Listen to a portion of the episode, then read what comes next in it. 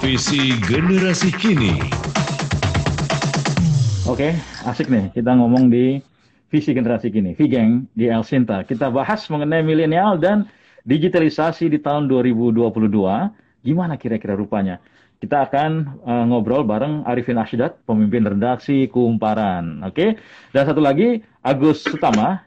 Ini Om Agus ini ketua bidang pengembangan teknologi PRSSNI Pusat. Jadi tahu banget mengenai masalah ASO ya, terus juga masalah siaran, regulasinya, terus milenial kira-kira engage nggak sih sama siaran di 2022? Oke, kita telah bersama-sama dengan Mas Arifin dan juga Mas Agus. Baik, uh, Mas Aryo. Ya, selamat Ini kawan lama saya nih. Sehat juga ya? Oh, sehat, Alhamdulillah. Ini juga ada uh, Mas Agus. Apa kabar Mas Agus? Alhamdulillah, baik. Selamat Asik. sore, Mas Arifin Ngobrol. juga. Selamat sore. Pendengar juga siap, semua. Sehat-sehat semua Oke. Okay. ya. Oke. Okay.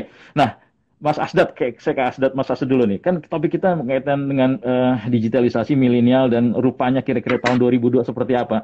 Mas Asdat ini kan bisnisnya atau bergeraknya di bidang uh, apa digital, internet base, ya, situs pemberitaan, kumparan dan sebagainya. Kira-kira previewnya apa sih uh, untuk kalangan milenial di tahun 2022 tuh bakal kayak gimana?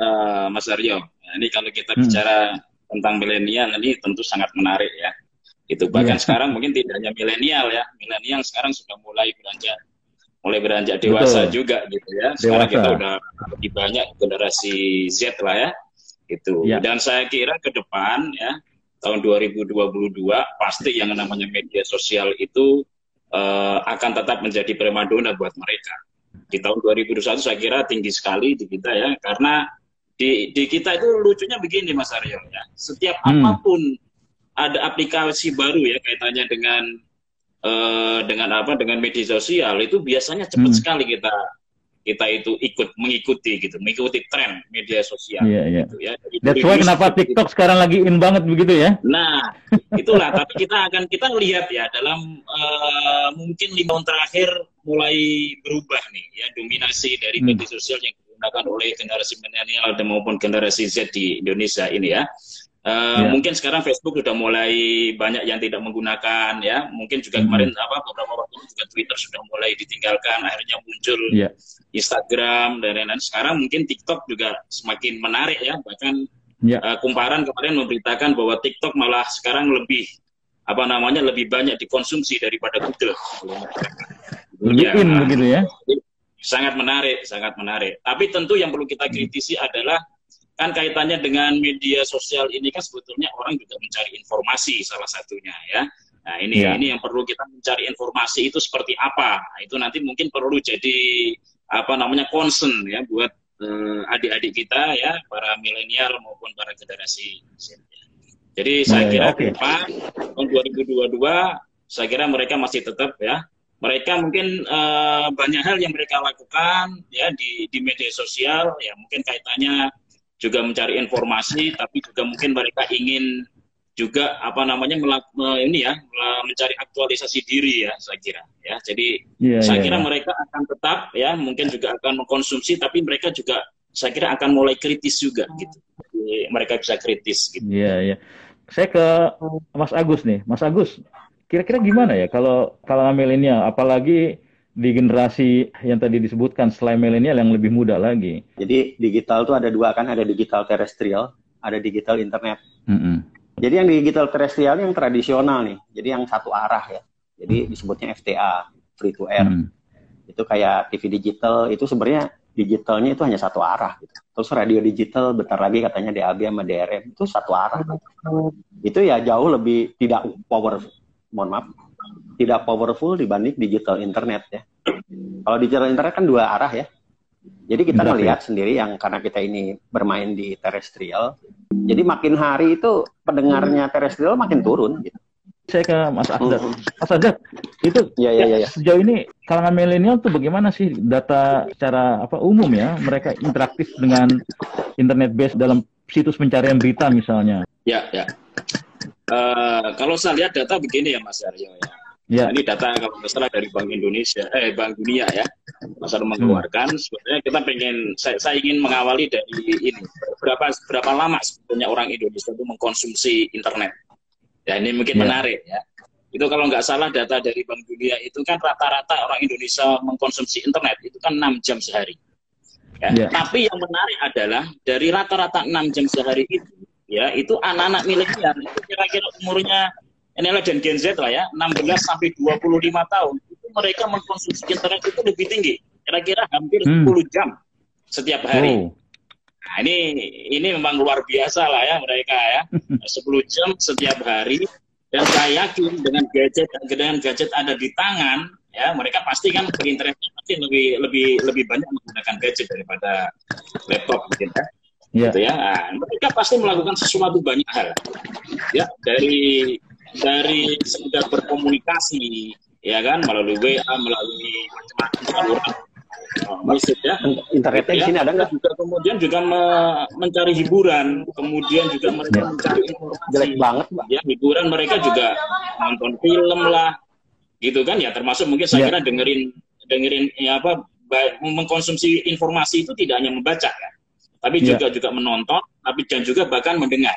Nah gitu. Saya kira hmm. ini kan akan menjadi uh, sesuatu yang menarik ya uh, bagi kita sebagai pengelola media yang melihat hmm. apa yang mereka lakukan dengan berinternet dengan melakukan apa mereka lakukan dengan internet gitu. Nah, jadi yeah, yeah. Uh, kalau memang dilihat ya memang paling banyak kalau orang milenial maupun Gen Z itu melakukan menggunakan internet itu untuk komunikasi, Mas Arya ya.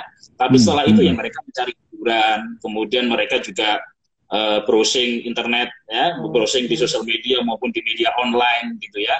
Mereka hmm. mencari informasi-informasi sih saya kira. Ya. Oh. Tapi kalau untuk yang lebih dari itu Kira-kira akan nggak terjadi misalnya internet, media sosial digunakan untuk bisnis mereka kalangan kalangan milenial 2022 mereka akan seperti nggak? Karena kita lihat kan sekarang bisnis banyak ya yang dilakukan di e-commerce dan sebagainya dan itu rata-rata kabarnya kalangan milenial banyak sekali main di situ gitu loh. Apakah tahun 2002 ini bakal lebih tinggi lagi hitnya Mas Asdat? Ya saya kira uh, apa namanya uh, keberadaan media sosial ini kan salah satunya memang uh, fungsinya adalah untuk mempromosikan. Ya, sebetulnya kan media sosial yeah. ada distribusi konten kan dari mana-mana. Yeah. Bahkan hmm. media uh, apa namanya mainstream juga uh, pasti punya apa namanya akun di media sosial ya yeah. untuk mendistribusikan konten-konten ya. Tapi intinya hmm. bahwa media sosial itu selain untuk melakukan interaksi, melakukan engagement gitu ya, adalah sebagai mm -hmm. sarana sebuah promosi sebetulnya. Nah, saya kira mm. kalau saya kira dengan adanya uh, apa namanya menjamurnya yang saya kira itu kalau nggak salah kan kan dominasi dari kaum milenial maupun Gen Z itu kaitannya dengan UM itu kan besar sekali, gitu, yeah, uh, yeah, yeah. besar sekali, besar sekali dan itu terus tumbuh dan saya kira memang mereka kaitannya dengan berusaha berbisnis itu mereka memang sudah masuk digitalisasi Ya salah satunya yeah. adalah bagaimana mereka memarketingkan produknya ya mm-hmm. melewati media sosial. Coba kita ke Mas Agus nih, Mas Agus. Jadi artinya bahwa siaran, siaran-siaran seperti ini nih di radio, terus juga di media sosial secara bersamaan ini, ini bakal akan terjadi terus ya 2022. Uh, eh, gimana Mas Agus? Oke, okay, uh, dua-duanya jalan ya sekarang ya. hmm. ya. Yang FTA sama yang internet jalan. Hmm. Cuman saya yakin di satu titik ada satu yang selesai gitu. Hmm. Kalaupun nggak selesai ada, cuman jadi compact. Kita ya. nggak yeah. bisa memfonis terestrial akan habis gitu ya, radio, FM, DAB segala macam akan habis nggak. Buktinya apa Singapura yang penetrasi internetnya udah 100% hmm. ya, itu radio FM-nya masih ada. Ya. Yeah. Itu loh. Jadi artinya kita itu bukannya saling mematikan tapi mungkin memperkaya aja gitu. Cuman hmm. memang jadi compact gitu. Kita lihat aja sekarang pertumbuhan radio-radio kan uh, drop semua.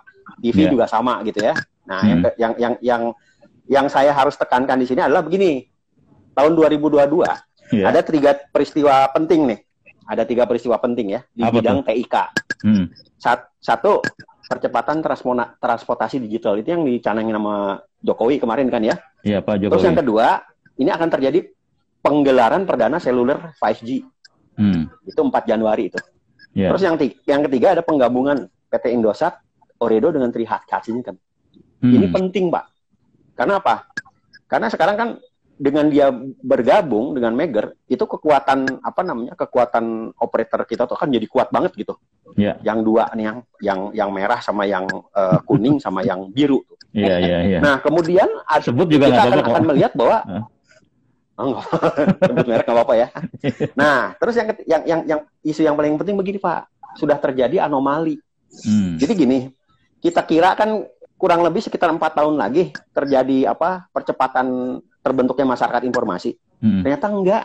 Lebih Setelah ada ya? COVID, cuma enam bulan Pak.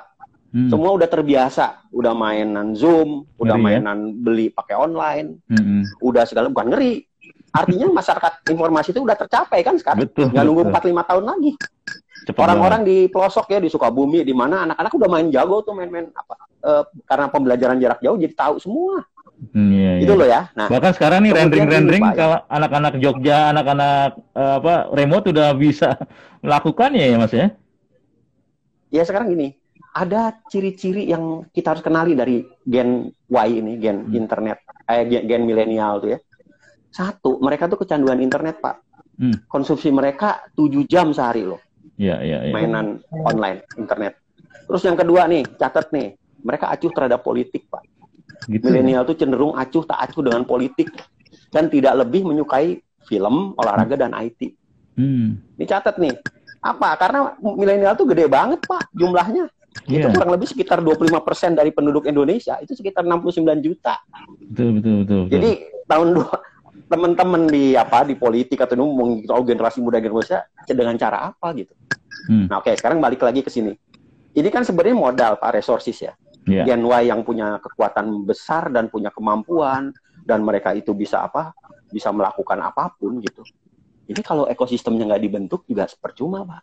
Iya. Yeah. Artinya sekarang gini, kita udah punya internet kuat nih. Iya. Yeah. Kita udah punya internet kuat ya yang punyanya yang plat yang warnanya merah, yang biru, yang kuning kuat tuh, udah 5G ya segala macam ya. Hmm. Kemudian servis di atasnya itu bukan kita yang bikin. Yeah.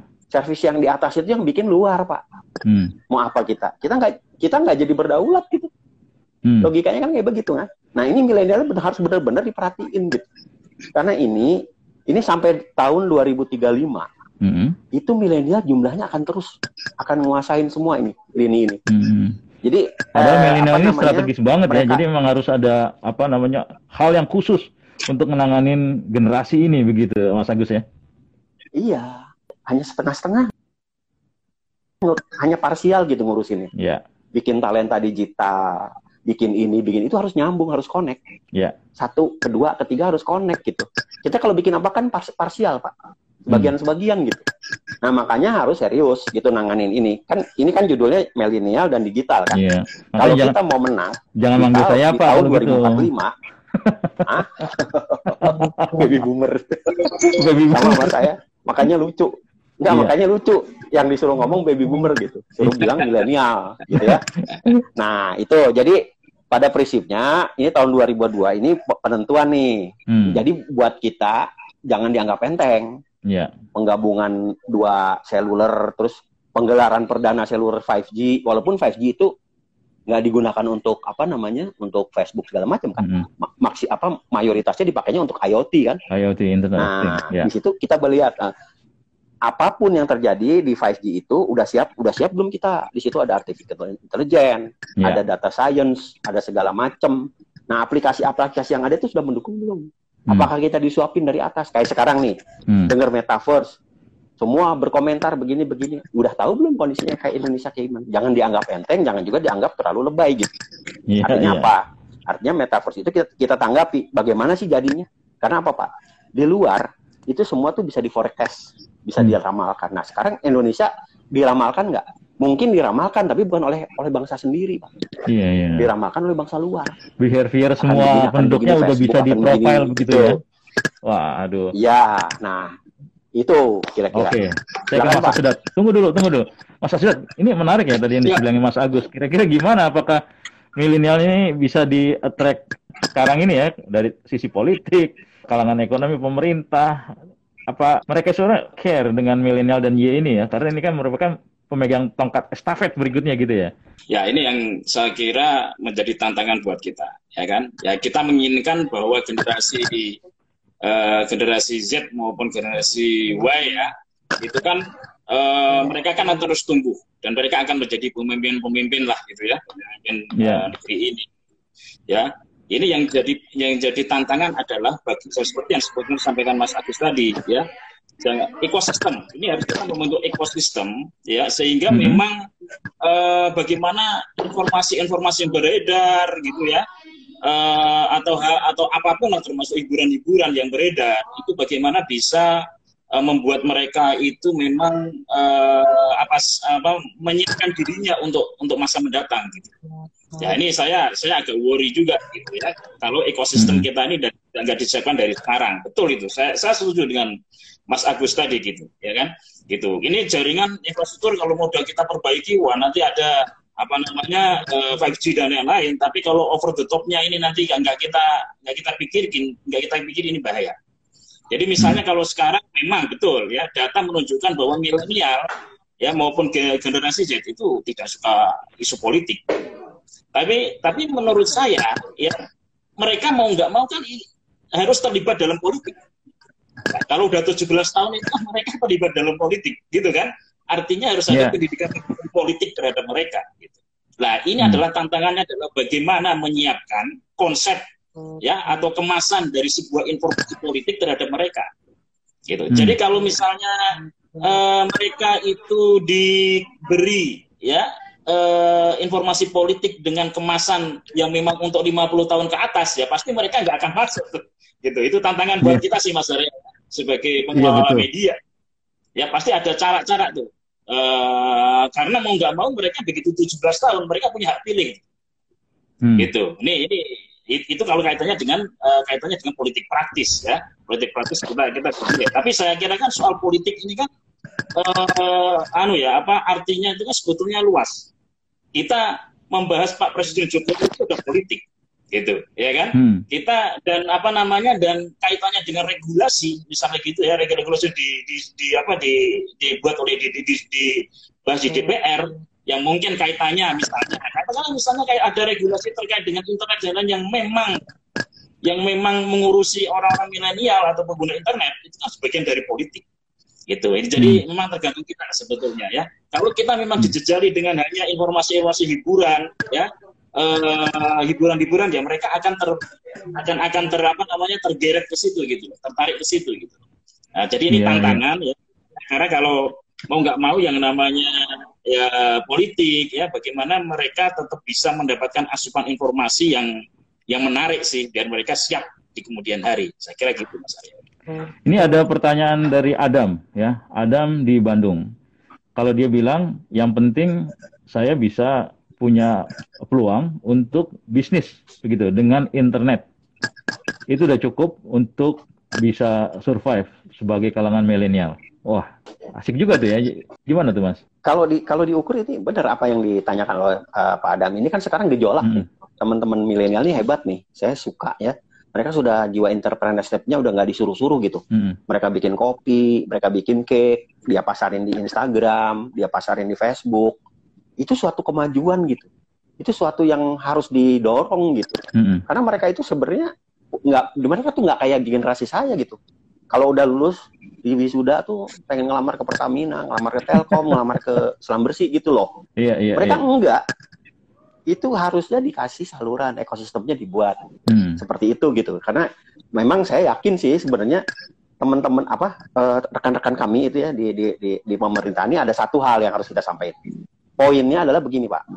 Poin poinnya, kesimpulannya apa sih? Milenial harus apa sih gitu ya? Mm-hmm. Nah, yang harus dilakukan adalah satu pikiran mm-hmm. kritis, kreatif, inovatif, produktif, dan ada teknologi itu dipelihara, di maintain mm-hmm. gitu. Satu Pak. Mm-hmm. Yang kedua, mari kita sama-sama redesign model bisnis lama di sektor swasta, pemerintahan, mm-hmm. dan sektor lain gitu, sehingga mereka tuh bisa terserap gitu.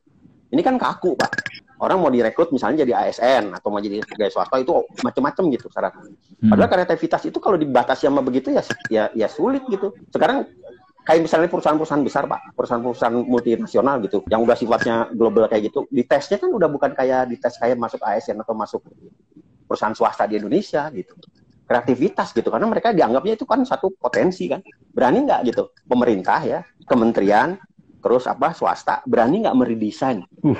Model rekrutmen, model Ya. bisnisnya Sadis supaya itu, mereka itu bisa tertaruhkan. Iya, iya, iya. Enggak, itu harus berani. Walaupun kita tetap ada standar ya. Iya. Ada standar gitu. Saya saya saya, saya ngelihat bahwa perusahaan-perusahaan gede kayak Google kayak segala macam juga dia dia bebas kelihatannya tapi ada standar juga. Iya. Harus dipenuhin.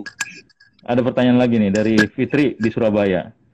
Harusnya sekarang perusahaan-perusahaan di bidang eh, apa pun harus memiliki basis digital teknologi. Karena milenial sekarang nih semuanya main di digital teknologi sehingga eh, ada ruang di sana. Oh, keren juga nih pertanyaan ini. Betul. Gimana tuh? Mas Asdat nih, Mas Betul, betul. Asdat. Betul, betul. Ya, saya kira betul itu kata Mbak Fitri tadi ya. Ya mau nggak Hmm. mau ya perusahaan kecil maupun besar ya sekarang harus harus bisa masuk ke digital ya itu ya, ya yang memang yang eh, apalagi kan gitu Mark kan milenial itu kan ya sebagai pelaku juga katanya dengan itu ya Iya. entrepreneur tadi itu tapi juga tapi juga sebagai market tadi kalau kata Hmm. Mas Agus itu kan Agus. jumlahnya milenial mungkin paling nggak 69 juta itu kan market besar kan gitu Iya. artinya sementara marketnya market besar ini udah menggunakan teknologi udah menggunakan media sosial menggunakan internet dan lain-lain mau nggak mau ya eh, kalau kalau seseorang itu punya usaha atau bisnis ya mau nggak mau kan menggunakan internet kan untuk mendekati target mendekati market mereka. Jadi betul anu menurut saya ya Mas Mas Haryo ya. Dan Iya. eh, saya kira juga betul tadi yang sampaikan Mas Agus ya. Sekarang itu milenial itu udah mulai apa punya jiwa entrepreneurnya itu tinggi sekali. Saya kemarin Mas Haryo ya, saya punya program namanya Festival UMKM di Kumparan ya nama UMKM tapi UMKM-nya saya plesetkan jadi usaha milik kaum milenial. Kemarin itu ya, Oh, iya. itu yang yang bergabung di situ itu ada 250 ribuan lah kira-kira. Uh, Ya jadi jadi banyak sekali gitu. Dan mereka sedang Hmm. mencari gitu. Kan mereka nih anak-anak ini kan harus dibimbing gitu ya. Tidak hanya sekedar di saat akhirnya bagaimana mereka memarketkan produk gitu. Tapi bagaimana mereka dari awal misalnya gitu satu mendapatkan pengetahuan mm, gitu kan. Gitu bagaimana mereka mendapatkan eh, apa namanya skill yang baik kaitannya dengan berbisnis. Yang kedua paling enggak mendapatkan akses permodalan. Nah, gitu kan. Ini kan Hmm. dari dari ini kan ini kan kaitannya tetap tar, manu, mereka tetap melakukan digital kan, tidak hanya sekedar Iya. hanya market. Nah, itu yang disebut sama Mas Agus tadi saya kira ya, ekosistem perlu dibangun. Iya. Karena apa? Ekosistem ini ada pertanyaan dari Bang John. Yang masuk Betul, digitalisasi sekarang itu hanya marketing aja sebetulnya di di belakang gitu, ya kan? Tapi yang Hmm. yang proses-proses di depannya ini saya kira ini harus dibangun kaitannya dengan digitalisasi untuk anak-anak yang sedang ini ya, yang sedang apa punya keinginan untuk melakukan entrepreneur.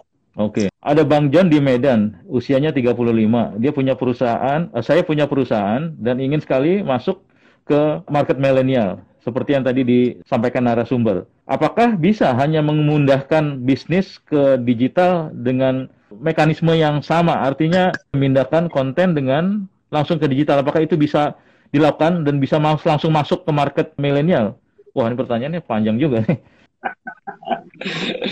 Itu gini, ini iya bagus bagus bagus. Jadi gini, eh, banyak perusahaan-perusahaan UKM itu berpikir ya.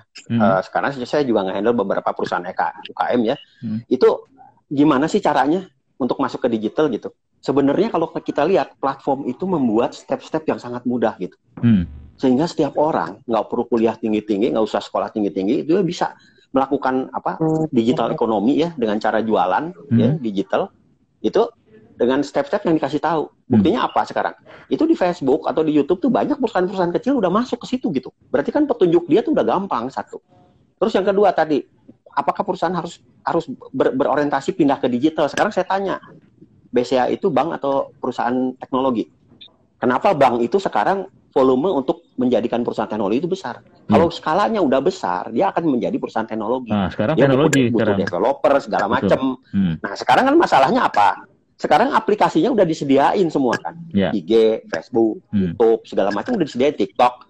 Kita tinggal pakai. Hmm. Kita tinggal meng-create gitu. Kita analitiknya juga udah ada. Kan kita bisa tahu siapa pelanggan kita. Terus demografinya kayak gimana. Kan seperti itu kan? Jadi sebenarnya kita tuh udah gampang. Sekarang itu untuk mendigitalisasi sebuah usaha itu sebenarnya nggak sulit-sulit banget. Hmm. Kalau untuk UMKM ya. Ya. Tapi kalau untuk skalanya besar kayak bank ya mereka harus beralih menjadi perusahaan teknologi. Mereka harus Hmm. punya developer kalau nggak punya di outsource. Dia Ya. harus punya server, dia harus punya CDN segala macam gitu loh. Nah kalau kita bicara masalah milenial, kita bicaranya usahanya startup kan, awal kan. Nggak usah susah-susah gitu. Semua ininya udah disediain, semua aplikasi apps-nya kan udah ya? disediain. Anda mau dikembangin di mana? Iya, mau di TikTok, Iya. ya, Instagram. Coba bayangin saya kemarin ke Sukabumi, Hmm. ada orang jual gorengan di Instagram laku. Asik Iya, banget ya. bayangin loh. Iya, iya. Iya, Iya. berarti apa? Berarti kan kita udah nggak usah mikirin susah-susah. Tinggal kita pikirin create-nya, servisnya kayak gimana. Ya. Nggak usah, nggak, nggak sulit. Jadi makin ke sini tuh sebenarnya nggak sulit. Gitu loh. Hmm, Nah, Ya. oke. Jadi artinya apa namanya? Kalau untuk skala besar, silakan dia harus berorientasi kepada teknologinya. Kalau kita Ya. sekarang nggak usah, nggak usah berat-berat kita. Ini ada Kang Endang di Bandung bertanya, saya mau bisnis, apakah saya perlu bikin web atau masuk ke e-commerce yang udah ada? Ah, ini dia nih. Gimana, Mas Asdat? Ini 2002 nih, real nih. Ini pada milenial mau bisnis tapi ya mendingan bikin website atau masuk ke e-commerce aja nih. Iya, iya, iya. Ya sebetulnya gini ya Mas Aryo ya.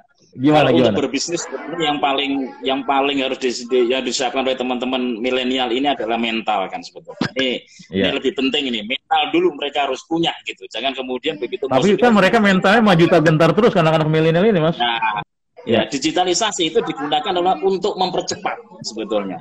Ya mau nggak mau mereka harus masuk ke situ karena memang itu menjadi pusat dari apa perilaku apa perilaku kegiatan dari semua masyarakat gitu kan.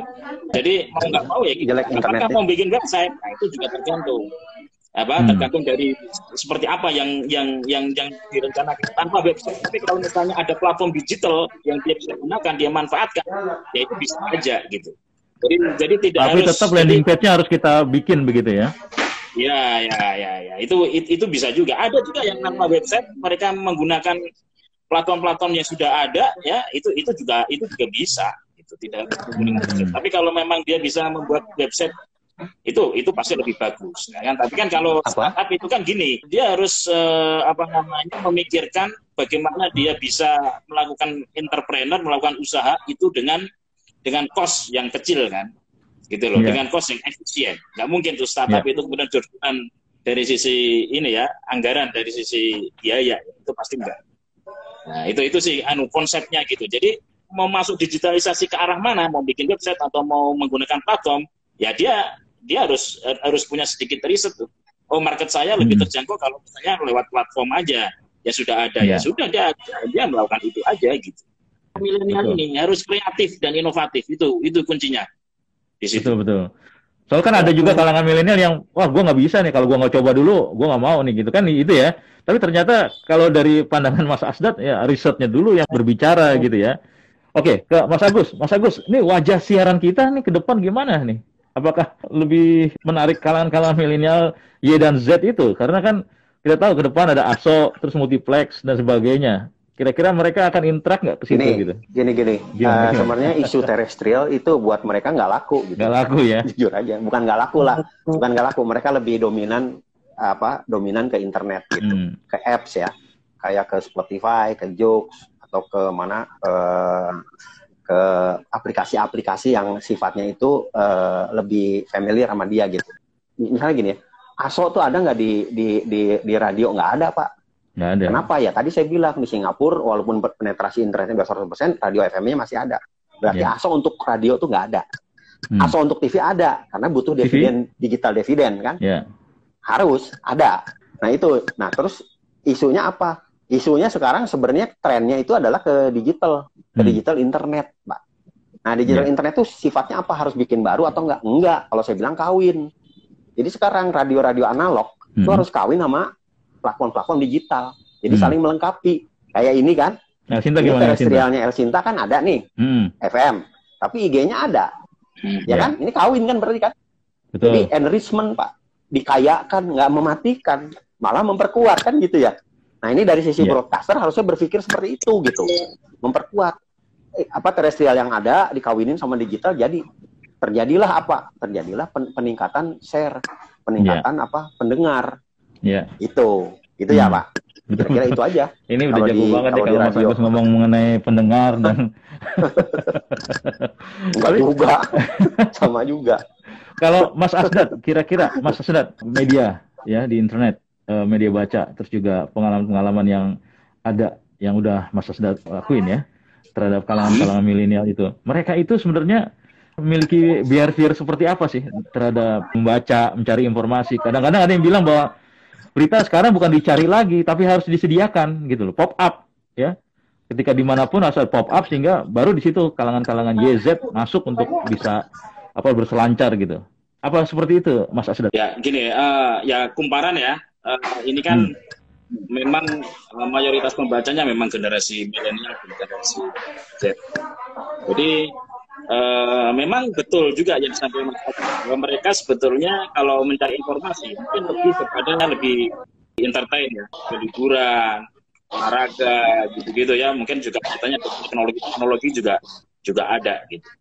Tapi menurut saya kan kita memang uh, jadi gini, uh, media-media uh, media-media itu memang sudah selayak sudah seharusnya memang masuk ke dalam teknologi yang lebih bagus ya. Uh, mungkin uh, seperti di media sosial ya, bagaimana mereka sudah menggunakan artificial intelligence dan lain-lain sehingga betul bisa menangkap sebetulnya behavior mereka itu seperti apa. Nah, ini ini di kumparan hmm. sudah nih Mas Aryo ya selama sejak tahun yeah. 2018 ya dan dan kita tahu seperti yang disampaikan sama Mas Agus tadi itu memang betul adanya gitu ya cuma ya kalau kalau kalau dari sisi saya sebagai orang media ya, seperti, seperti yang saya sampaikan tadi bahwa generasi milenial sama generasi Z ini merupakan pemimpin Indonesia di masa mendatang mau nggak yeah. mau kita sebagai media ya kita harus harus apa ya memberikan informasi-informasi yang memang bermanfaat betul buat dia gitu.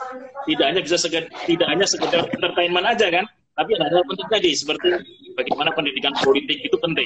Bagaimana itu mengemasnya dan nah, ini perlu uh, perlu sentuhan-sentuhan inovasi dan uh, apa kreativitas ya menurut saya ya sehingga mereka hmm. bisa, bisa masuk ke ke situ karena kalau hmm. kalau kalau nggak masuk ke situ saya khawatir nanti nanti ke depannya mereka sama sekali uh, kurang kurang adanya informasi terkait itu. Makanya uh, kita ya? nih masih ya seperti El Sinta juga ya kemarin juga saya kira nih kita perlu terus nih ya untuk memberikan informasi-informasi yang penting buat mereka ya saya kira mereka tetap butuh yang namanya informasi politik informasi ekonomi apalagi itu ekonomi bisnis yeah. termasuk mereka suka kan karena tadi itu ya karena mereka udah masuk ke dalam entrepreneur ya entrepreneurship. Hmm. Saya kira mereka juga terus di di di di, di, di apa di, dibuat apa dikasih informasi seperti itu. Nah, saya berharap okay. itu ke depan sampai kemudian milenial generasi Z itu ya jangan sampai ikut-ikutan terhadap perilaku-perilaku orang-orang di media sosial yang sering gaduh. Membuat fitnah, itu sangat tidak produktif ya. Oh, parah itu, parah itu bagaimana konten-konten yang mereka bisa dapatkan itu ya mengasah peluang mereka untuk menjadi orang yang hebat gitu ya. Menjadi orang yang hebat menjadi ya. gitu. nah itu tugas tugas kita saya kira dan dan karena itu menurut saya mereka butuh sebetulnya Pak Saryo media yang kredibel media mainstream ya yang betul-betul uh, apa informasinya bisa bertanggung jawab saya kira itu Mas Aryo iya iya bisa mengkonfirmasi informasi hoax ke media mainstream gitu mas ya. Mas iya, Agus iya. terakhir nih Mas Agus, kira-kira apa ya yang kita perlu garis bawahi ya untuk kalangan Y dan Z ini di era disrupsi media sekarang ini juga ya dan ke depan tadi kata Mas Asdat, wah media sosial juga pasti masih akan jadi konsumsi mereka, tapi mereka lebih tanda kutip pilih-pilih begitu ya. Kira-kira apa untuk mereka itu Mas Agus? Uh, apa yang harus dipersiapkan iya, ya? Betul. Satu, hmm. ini kan banyak pihak ya dari dari presiden sampai yang bawah nih banyak pihak sangat berekspektasi sama generasi milenial. Hmm. Ya, kalau kalau mereka itu punya ekspektasi, punya harapan yang besar, ya coba dibangun ekosistem yang kuat gitu. Jangan mereka dibiarin sendiri gitu loh. Yeah. Satu, ya kan? Berarti ada keberpihak apa negara juga hadir lah di situ gitu untuk membangun ekosistem supaya si milenial ini bisa bisa apa punya channel gitu kan untuk hmm. melakukan kreativitas. Karena apa pikiran kritis mereka kreatif inovatif mereka produksi mereka teknologi mereka itu kalau nggak dimanfaatin sayang. nanti kita kehilangan momen kehilangan momen udah selesai gitu. Kan kita mau 2045 mau hebat gitu kan? Hmm. harus dibina dari sekarang. Yang kedua tadi saya ulangi lagi ya redesign bisnis. Jadi di kementerian hmm. di swasta coba mulai memikirkan ngelihat ke situ. Milenial nggak usah kerja susah-susah pakai ijazah. Kalau dia kreatif coba bikin apa gitu modalin hmm. gitu kan dibikinin jalan gitu jadi jangan bertarung sendiri nah dengan adanya yeah. begitu keberpihakan kita kita semua hadir ya insya Allah sih saya yakin yeah. kita jadi kuat Sekarang amin, amin, amin, kuat, amin, amin. Kalau Mas Asjad apa nih terakhir kira-kira apa yang perlu dipersiapkan itu ya di era digitalisasi 2022, disrupsi, terus juga keinginan mereka untuk bangkit begitu ya? Apa mas? Ya uh, apa namanya yang namanya ini ya namanya internet itu kan bisa uh, apa namanya bisa bermata dua ya, kadang bermata yeah. dua. Artinya kita bisa menggunakan itu dengan untuk yang negatif, ya, tapi juga kita bisa gunakan hal-hal yang positif. Ya, kalau saya mengharapkan sih uh, dari semua ekosistem yang ada, yaitu baik media maupun dari apa namanya masyarakat ya, mau milenial, Gen Z yang juga sekarang ini juga mereka juga tidak hanya sekedar hanya mengkonsumsi, tapi mereka juga produser juga produser konten itu bagaimana yeah. mereka bisa menyiapkan konten-konten ya yang yang sifatnya lebih positif, lebih informatif ya, yang lebih banyak bermanfaat buat uh, apa buat masyarakat ke depan sih. Saya kira ini hmm. ini penting karena kalau kita enggak kalau kita tidak apa namanya peduli dengan hal ini ini nanti bahaya gitu yeah. uh, maksud media sosial ya uh, saya kira udah yeah. banyak dampak uh, dampak negatifnya juga gitu ya Eh, bagaimana perkosaan perkosaan yang terjadi saat ini yang semakin meningkat ya. Karena mereka yeah. juga terbawa karena media sosial dan lain-lain. Hoax juga masih tinggi ya. Apalagi kaitannya dengan penanganan covid dan lain-lain gitu ya. Terus apa kemudian yang tadi saya sebut ya membuat gaduh orang ya. Me yeah. membuat konten yang tidak sesuai dengan faktanya gitu dan lain-lain fitnah dan lain-lain apalagi nanti kalau menjelang 2024 ini jangan sampai kita seperti 2019 maupun sebelumnya gitu kan ini harusnya lebih bagus lagi saya kira itu sih Mas Aryo sama-sama peduli hmm. ya bagaimana kita bertanggung jawab dalam memproduksi konten ya supaya masyarakat itu mendapat informasi ya lebih baik gitu lebih sehat. Oke. Okay. Saya kira itu Mas Aryo. Thank you Mas Asdat, Pimret Kumbaran dan juga Mas Agus, ahli dari PSSN ini yang masalah siaran. Terima kasih atas waktunya nih. Kita banyak banget belajar. Mudah-mudahan uh, diskusi kita sore ini bisa membuat pencerahan ya, insight untuk kita semua, termasuk juga kalangan milenial yang juga pendengar El Sinta di streaming ataupun di ya, media sosial ataupun juga di terestrial. Mudah-mudahan bermanfaat untuk kita semua. Salam sehat semua ya. Terima kasih. Sip. Terima kasih Mas Hadat. Sip. Yuk, thank you. Oke, okay, baik. Bye. Terima kasih. Pendengar uh, dan juga netizen, itu tadi uh, visi generasi kini bersama Asdat atau Arifin Asdat dari Kumparan dan juga Agus Sutama dari PSNI ya. Kita bahas mengenai digitalisasi milenial di tahun 2002, apa rupanya kira-kira.